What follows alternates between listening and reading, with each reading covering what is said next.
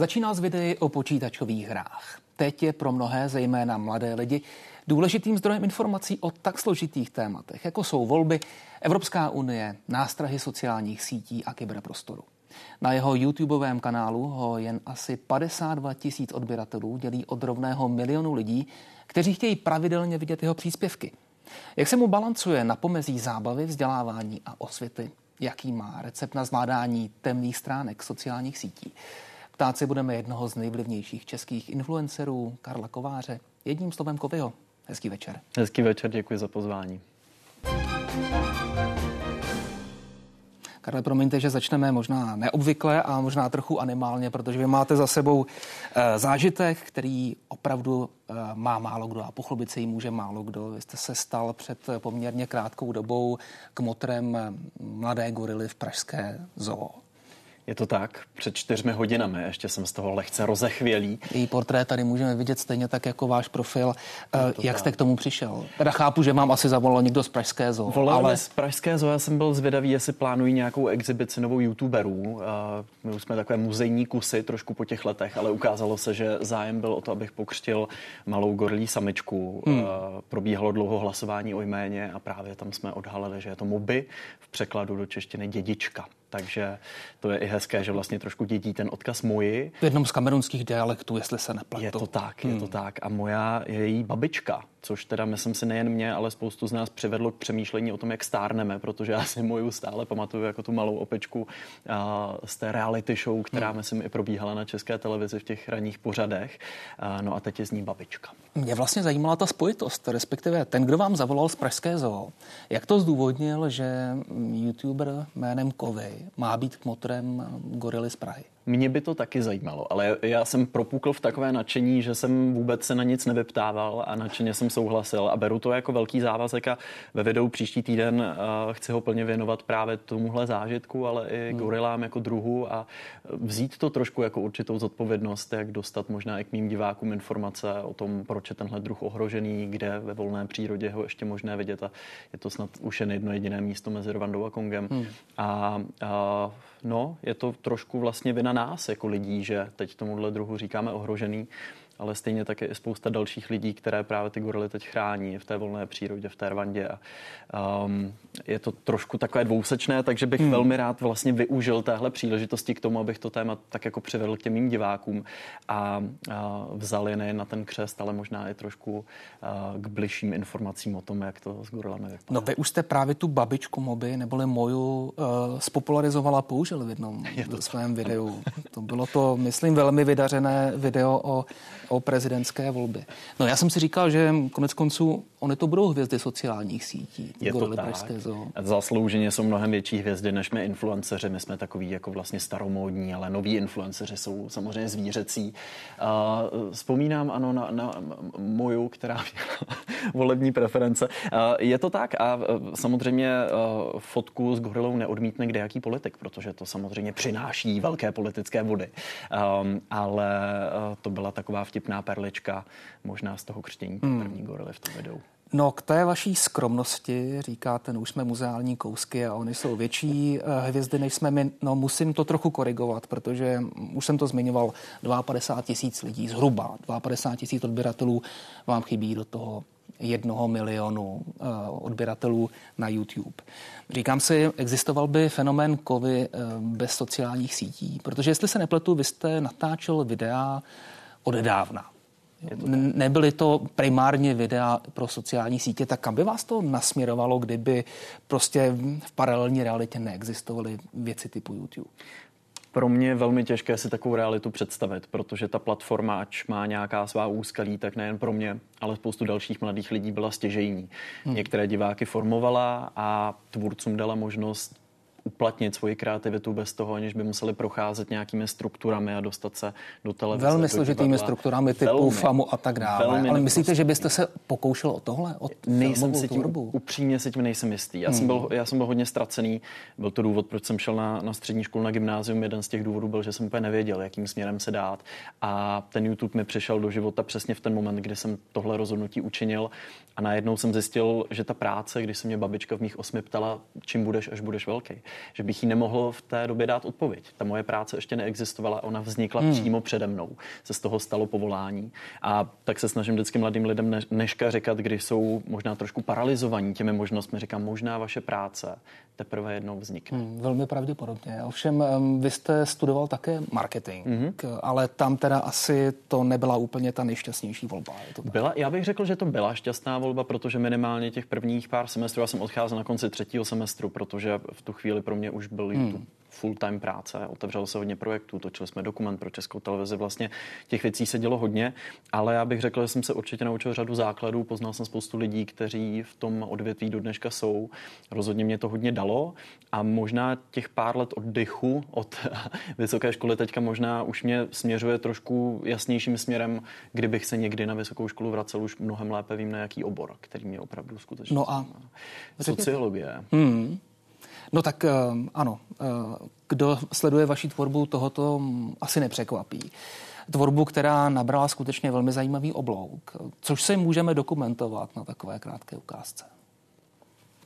Zdravím všechny hráče Minecraftu, já jsem Kovy, tohle je kanál Gameball.cz, herní kanál, na kterém vám budeme představovat uh, herní videa z různých her. Ne, ne, je takový a bla, bla, bla, bla, už nevím, co bych říkal. Nedávno mě psala mamka, hele, není tohleto podvod? A byl falešný mail, který chtěl klasicky donutit kliknout na odkaz. A udělala správně. Pokud mi takováhle zpráva přijde, nejsem si jistý. Třeba když vám přijde zpráva od kámoše nebo příbuznýho, který mu hekli účet. Potřebuje rychle peníze, naléhá, posílá vám opět odkaz.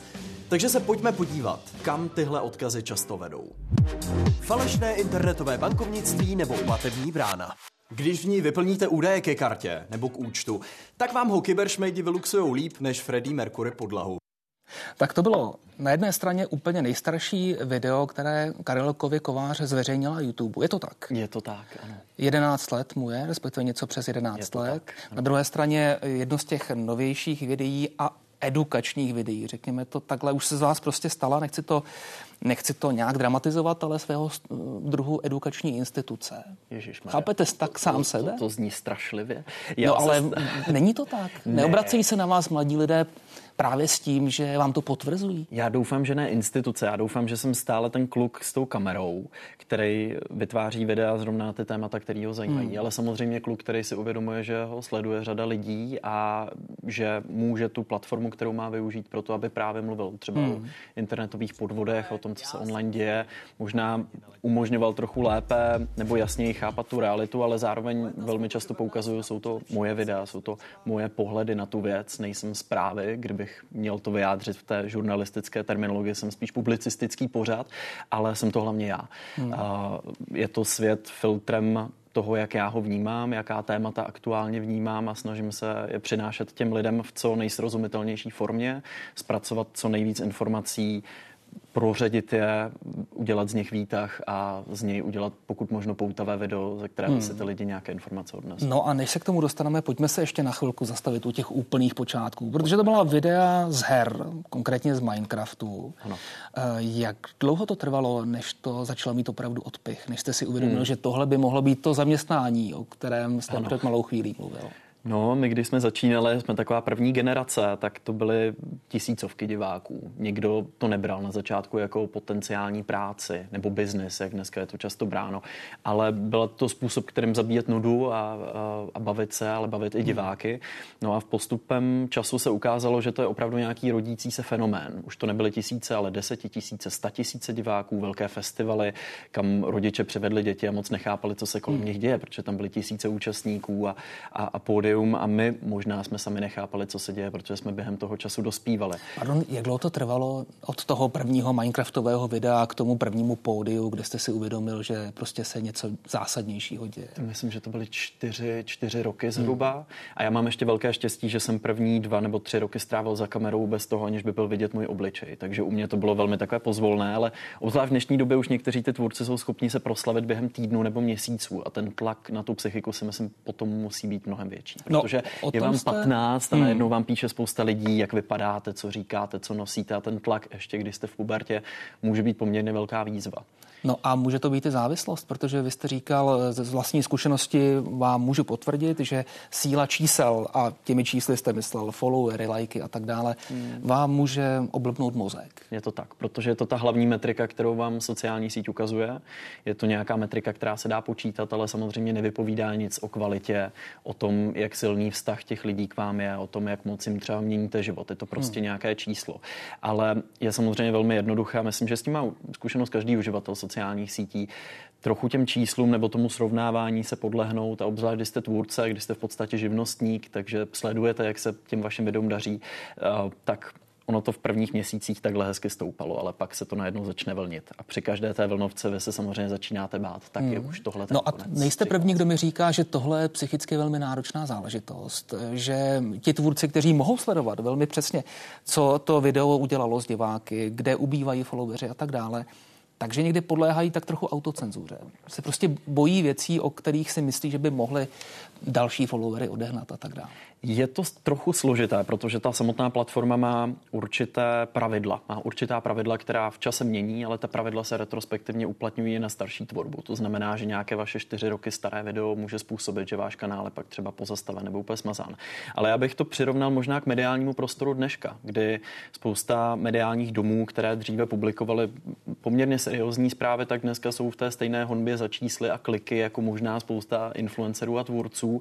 No a záleží, jak se to podepíše. Na někom ne, někdo si udrží tu svoji linku a na jiném se to podepíše tak, že začne bulvarizovat, že začne skandalizovat, že chce ty kliky čím dál tím víc a chcete vyšší čísla, ale daní za to je, že se z toho potom stává bulvárnější tvorba, která se snaží honit za senzacemi a v mediálním prostoru je to bohužel často podobné. Co mají pořád s vámi ty lajky a followery? S člověkem, který má takřka milion eh, followerů na YouTube, tak eh, věci nám říkají, že prostě každý like, který dostaneme na sociálních sítích, takže spustí nějakou hormonální reakci v mozku, že se vyplaví dopamin, že se cítíme kvůli tomu jednomu lajku lépe, tak máte už eh, nějakou bariéru, která tohle ve vás odfiltruje. Těžko říct, já se občas takhle zkoumám, je to přece jenom dlouho, co to dělám, 11 let, ale, ale nedokážu říct, že bych jako na všechno přišel nebo měl všechno perfektně srovnaný. Jsou měsíce, kde se mě s tím daří operovat líp a měsíce, kde se to daří hůř. Myslím si, že je zajímavý být v tomhle prostředí. Jo? V prostředí, kde máte neustále pocit, že se něco mění, přichází nové platformy, staré odchází, upravují se ty doporučovací algoritmy. Vy musíte být neustále oči na stopkách, adaptovat se. Myslím, že to byla velká a dobrá průprava pro to období covidu, kde se všichni najednou museli adaptovat, ale my jsme v tom tak trochu vyrostli. Um, takže je to možná i důvod, proč já se to snažím s těma lidma, ne, že bych jim vysvětloval, je to takhle a takhle, ale možná se jich i trochu ptát, jak to máte vy. Máte to hmm. podobně jako já, jsem na tom líp nebo hůř než vy a právě teďka v zítřejším videu máme téma soustředění a toho udržení pozornosti, které prostě rok od roku klesá. A snažím se ho koncipovat nejen tak, že v něm pár věcí vysvětlím, ale i tak, že otevírám to téma těm lidem, že mě hmm. zajímá, co si o něm myslí oni a jak to s tím soustředěním oni třeba mají, co jim pomáhá. No na to se já osobně velmi rád eh, podívám, ale říkám si, na začátku byl Minecraft, pak bylo prasátko slezina, ano. parodie a tak dále. ale co vás pohnulo k tomu dělat ta závažná témata, o kterých jsme mluvili. V některých případech dokonce politická témata. Tam musel být nějaký kopanec na začátku. Nebyl. To byl jenom experiment, protože já jsem vyrůstal v rodině, kde vždycky byly u snídaně na stole noviny kdy běžely večer zprávy, kdy se na rodinných oslavách probírala občas politika velmi jako hmm. vášnivě a pro mě to vlastně od jak živa bylo něco, co bylo samozřejmé. Takže jsem se zajímal o to, co se děje kolem mě a najednou jsem vybudoval na těchto videích vlastně nějakou komunitu a kanál a říkal jsem si dobře, ale už je to pár let a už možná i já cítím, že bych chtěl dělat něco serióznějšího. A v té době jsem viděl třeba Johna Olivera, který hmm. má v Americe Last, Last Week Tonight. Hmm.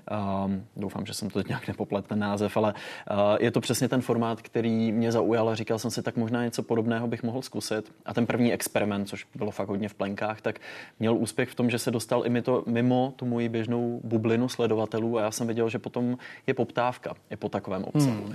A... Ale ubyli na druhou stranu ti sledovatelé, kteří prostě chtěli zábavu bez přívlastků?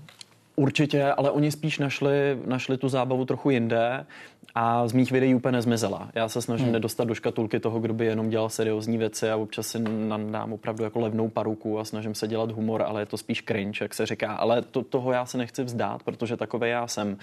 A sám bych si nevěřil, kdybych dělal jenom seriózní videa a pořád něco vysvětloval, protože to nejsem úplně já a myslím, že ta autenticita je v tom důležitá, ale zároveň se těm lidem snažím říkat, že jít volit je důležitý, že zajímat se o některé témata je důležitý, že zkoumat, co s náma dělají sociální sítě, když je používáme 3-4 hodiny denně, je důležitý, protože to na nás má vliv. Takže um, spíš tak jako vnímám, co i řeší možná moji diváci a snažím se jim to přinášet a ideálně ty formáty trošku kombinovat, abych nebyl hmm. prostě ve škatulce nějakého mudrlanta tam ve videích. Říkáte, jít volit je důležitý. Řekl byste někdy, dokážete si představit okolnosti, za kterých byste svým divákům řekli, řekl, koho mají jít volit? Hmm. To je něco, co já záměrně v těch videích nedělám a nikdy Rozumím, jsem to nedělal. Asi možná ne, ještě nenastala ta situace. No. Ehm, kdyby to bylo velmi dramatické, kdyby ta volba byla opravdu ostře mezi světlem a stínem, z hmm. vašeho hlediska, Porušil byste tohle pravidlo? Určitě, jo. Jako, myslím si, že ty lidi mě znají, že jako nikdo se nedělá iluze, že jsem nestrané médium, jsem prostě člověk, který má nějaký svoje názory, snaží se prezentovat víc stran té reality a nedělat to vyloženě černobíle, ale samozřejmě každý ví, že mám nějaké preference, že někoho volím a myslím si, že v ten moment, kdybych se to rozhodl udělat, bych to s těma lidma velmi otevřeně probral, proč jsem to rozhodnutí udělal a proč někoho podporuju otevřeně, ale zatím taková situace ještě, ještě nepřišla. Hmm. Začalo to Minecraftem a prasátkem slezinou a skončilo to Dalajlámou. Nebo říkám to správně, byl Dalajláma ne vrchol, tak prostě jeden z těch vrcholů? Uh, určitě, uh, když mě volali z knihovny Václava Havla, že to bude VIP interview, že to bude VIP host, tak já jsem si představoval Helenu Vondráčkovou, nebo jako takového jsem přemýšlel, kdo je jako VIP. A pak mě došlo, že se bavíme v trošku jiných intencích. A rozhodně to byl zajímavý kariérní moment, když jsem ještě před pár lety daboval kreslený prasátko a najednou po mně někdo chtěl, abych dělal rozhovor s jeho svátostí nebo předtím s bývalým předsedou Evropské komise. Uh, ale já to beru vlastně jako zajímavý výzvy, které mě někam posouvají a který mě nutí pořád jako vystupovat z komfortní zóny, posouvat se někam dál, ale zároveň možná i člověka, jako je Dalai Lama, přivést možná i k těm mladším divákům, protože jsem pak o něm dělal video a, a snažil jsem se popsat, co vlastně dělá. Že každý známe Dalai Lama, ale co vlastně Dalai Lama dělá, kým je. Vy ho teď znáte trochu lépe než většina ostatních. Jak se vám s ním mluvilo? No viděli jsme se takhle přes obrazovku, takže nebyli jsme úplně vyloženě osobně spolu kvůli covidu ale ten rozhovor jakoby probíhal v neuvěřitelném klidu. Jak jsem byl nervózní předtím, než začal, tak v momentě, kdy jsem usedl do křesla, rozsvítila se obrazovka, tak jako by mnou prostoupil úplný klid. A byla to nádherná, krásná konverzace. Ať jsem velmi racionální člověk, tak myslím, že to byl jeden jako z momentů životních, který mě v určitém smyslu hmm. proměnil. To vám závidím, protože já, když jsem s ním dělal rozhovor, tak mnou prostoupil neklid, protože Dalai Lama má velmi svébytné pojetí času, které úplně neodpovídá naší televizní, našemu televiznímu tempu. Kolik jste na něj měl? Měl jsem na něj, um, řekněme, 15 minut, ale bylo tam moc hezkých takových 20 až 30 vteřinových um, okamžiků ticha, mm-hmm. na mhm. které opravdu, opravdu nejsme zvyklí. um, mění se vaši diváci? Dospívají s vámi vaši diváci? Myslíte si, že dovedete, tak říkajíc, až do důchodu?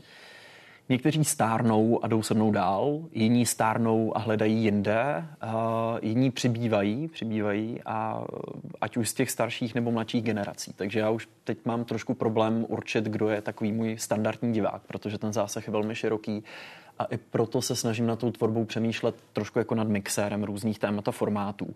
Jestli se mnou dojdu až do domova důchodců, kde budu natáčet o slevách v supermarketech eh, s dalšími youtubery v důchodu, budeme mít nějaký hezký baráček, je to možný, protože je to stále práce, která mě velmi baví a která je pro mě stále výzvou a je pro mě stále velmi svobodná v tom, že jsem to stále jenom já, nikoli dramaturg, nikoli vedení, které mi vybírá témata, ale jsem to já. A já potom mám i tu zodpovědnost, když se něco nepovede, eh, kdy musím občas přiznat, že se nestalo něco správně, kdy hmm. se nemám za koho schovávat, kdy je to prostě na mě. Jak snadno eh, se člověk eh, ve vašem povolání znevěrohodní? Protože hmm. to, že vaši diváci se dívají i na ta složitá témata, na vaše videa, no tak tam jde o to, že mají určitou důvěru ve vás jako člověka, který ty informace filtruje. Tak eh, máte z toho strach, že stačí jedno uklouznutí a je po všem?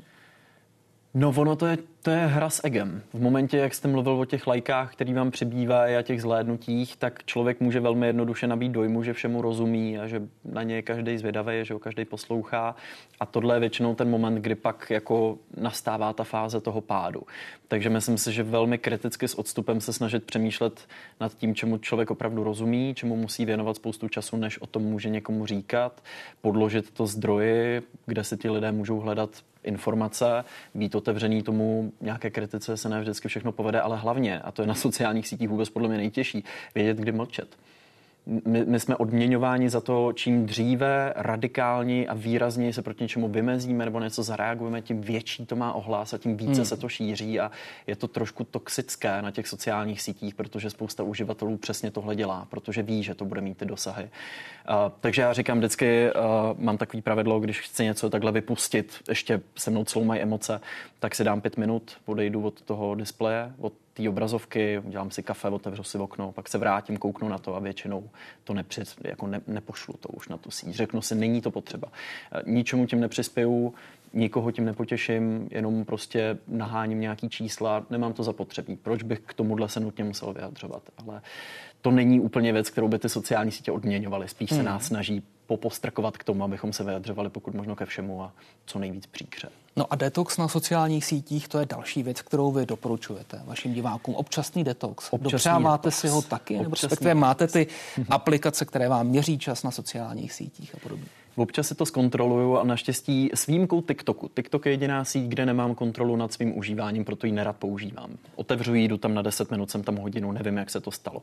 U jiných sítí mám pocit, že tu kontrolu mám větší a když ji ztrácím, tak vím, že to je moment. Promiňte, to je, to je zajímavý moment. Takže uh, Kovy prostě, když uh, s proměnutím vleze na TikTok, tak eh, i při svých zkušenostech, vzhledem k tomu, že se živí sociálními sítěmi, tak eh, ztrácí kontrolu. Je to no to je katastrofa, protože tam, tam je kombinace videí s kapibarama, gorilama, eh, politický obsah, zábavný obsah a ten algoritmus vám to servíruje tak dobře.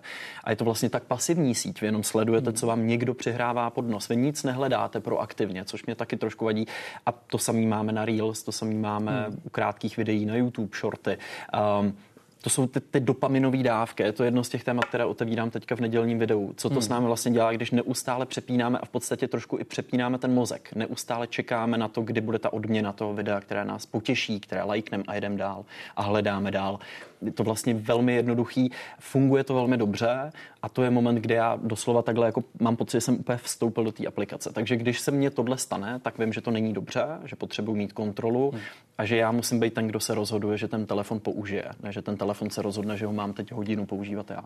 Co to je králíčí nora? Samozřejmě králíčí. myslím ve světě sociálních sítí. Ano, tak v zoo jsem zrovna viděl jednu králíčí noru dneska. Ve světě sociálních sítí to znamená, že jsme se ponořili do určité nory obsahu, která nás žene dál a dál. To znamená, že můžeme začít u fitness obsahu zdravé stravy a po hodině tohohle toho scrollování videí se najednou ocitneme u videí, která jsou plná poruchu přím, o poruše příjmu potravy nebo anorexii. Vlastně jaká radikalizační nora. A to může být hmm. politické, to může být právě jako životospráva, názorová králičí nora, kde nás to uzavře do nějaké konspirační bubliny, takže máme pocit, že všechny hmm. obsah kolem nás je takový. Ale co jsem nedávno se dozvěděl, je, že úplně nefungují ty názorové bubliny. Jak často zmiňujeme, že jsou na sociálních sítích, ale že naopak ty sociální sítě nás neustále vystavují různým názorům, které nás ještě víc podpoří v tom našem třeba, které nás jako naštvou, protože z nás prostě ždímou ty emoce. Takže uh, paradoxně ve videu Kurs Gezách, na který jsem koukal, tak zmiňovali, že mnohem větší bubliny máme v reálném životě, kde jsme obklopeni nějakými přáteli, než na těch sociálních sítích, které jsou prostě velké náměstí plné hmm. názorů, kde se ty lidi mezi sebou takhle občas prostě poperou. Přesto se sociální sítě nepochybně pro eh, zejména mladší generace stávají tím klíčovým zdrojem informací. Eh, tradiční média typu televize a můžeme jmenovat všechna další ztrácejí svoje diváky. Eh, změní se to? Je oprávněná ta naděje, kterou si i tady někdy děláme, že ti lidé, ti mladí lidé, jak budou dospívat, tak budou opouštět sociální sítě, co by zdroj informací a přesunou se k tradičním médiím? Nevím, jestli to bude úplně o opouštění. Spíš myslím, že to bude o prostupování těch světů dohromady. Stejně jako dřív byly influenceři a celebrity a celebrity nemohly přijít na jméno influencerů, tak dneska už má každá z nich Instagram a ty světy se spojily. Stejně jako před osmi lety by pro mě bylo nepředstavitelné, že by česká televize byla na sociálních sítích nebo televizní stanice, časopisy, týdeníky, deníky. Dneska tam má každý svůj profil. Takže já si spíš myslím, že ten mediální prostor proroste do takového jednoho prostředí, které bude akorát v různých platformách. Něco bude televize, něco bude tablet, telefon, rozšířená realita, ale bude to jeden komplexní svět, jeden vesmír, ve kterém ty mediální sdělení budou. A myslím si, že je každého úkolem, kdo má nějakou platformu, budovat tu důvěru těch lidí, kteři, kteří ji sledují. Hmm. Co Karel Kovář sleduje eh, na sociálních sítích, co se týče jejich vývoje. Eh, kdybyste měl vzít jednu věc, eh, která pro vás je podstatná ve hmm. vývoji sociálních sítí a která je, řekněme, alarmující. Podstatný milník pro mě je zrušení chronologických zdí nebo chronologických příspěvků, kde už nevidíme příspěvky podle toho, kdo z našich přátel přidal, ale že nám ty příspěvky najednou řadí algoritmus, jehož úkolem je, abychom strávili co nejvíce času na té sociální síti. To je, myslím, moment, kdy jsme trošku ztratili kontrolu nad tím, jak ty naše feedy, jak se jim říká, vypadají, protože jsme si je mohli sestavit z našich přátel, skupin, které nás zajímaly, ale najednou nám do nich začaly pronikat věci, které si ta síť myslí, že by nás měly zajímat, protože ví, že nás tam udrží, ať už je to názor, který v nás rozproudí negativní emoce nebo něco jiného. Zároveň si ale myslím, že je tam obrovský potenciál pro to dobro a je super vidět, kolik lidí je na sociálních sítích schopno. Vzpomeňme si na situaci po tornádu na Moravě, kolik lidí právě přes internet, sociální sítě se dokázalo mobilizovat, vybrat. Příběh Martínka nedávno. Takže určitě vidíme i tu pozitivní stranu, že se dá dělat spousta dobrého, spousta osvěty, můžeme se posouvat dál a myslím si, že proto, abychom tohle mohli dělat, je nutná co největší osvěta o tom, jak ty sítě fungují fungují, abychom tam z nás dávali spíš to lepší, než to horší. Karel Kovář alias Kovy byl naším hostem a nám bylo potěšením. Díky. Děkuji za pozvání. To bylo interview ČT24. Dívejte se dál na českou televizi. Teď na události. Hezký večer.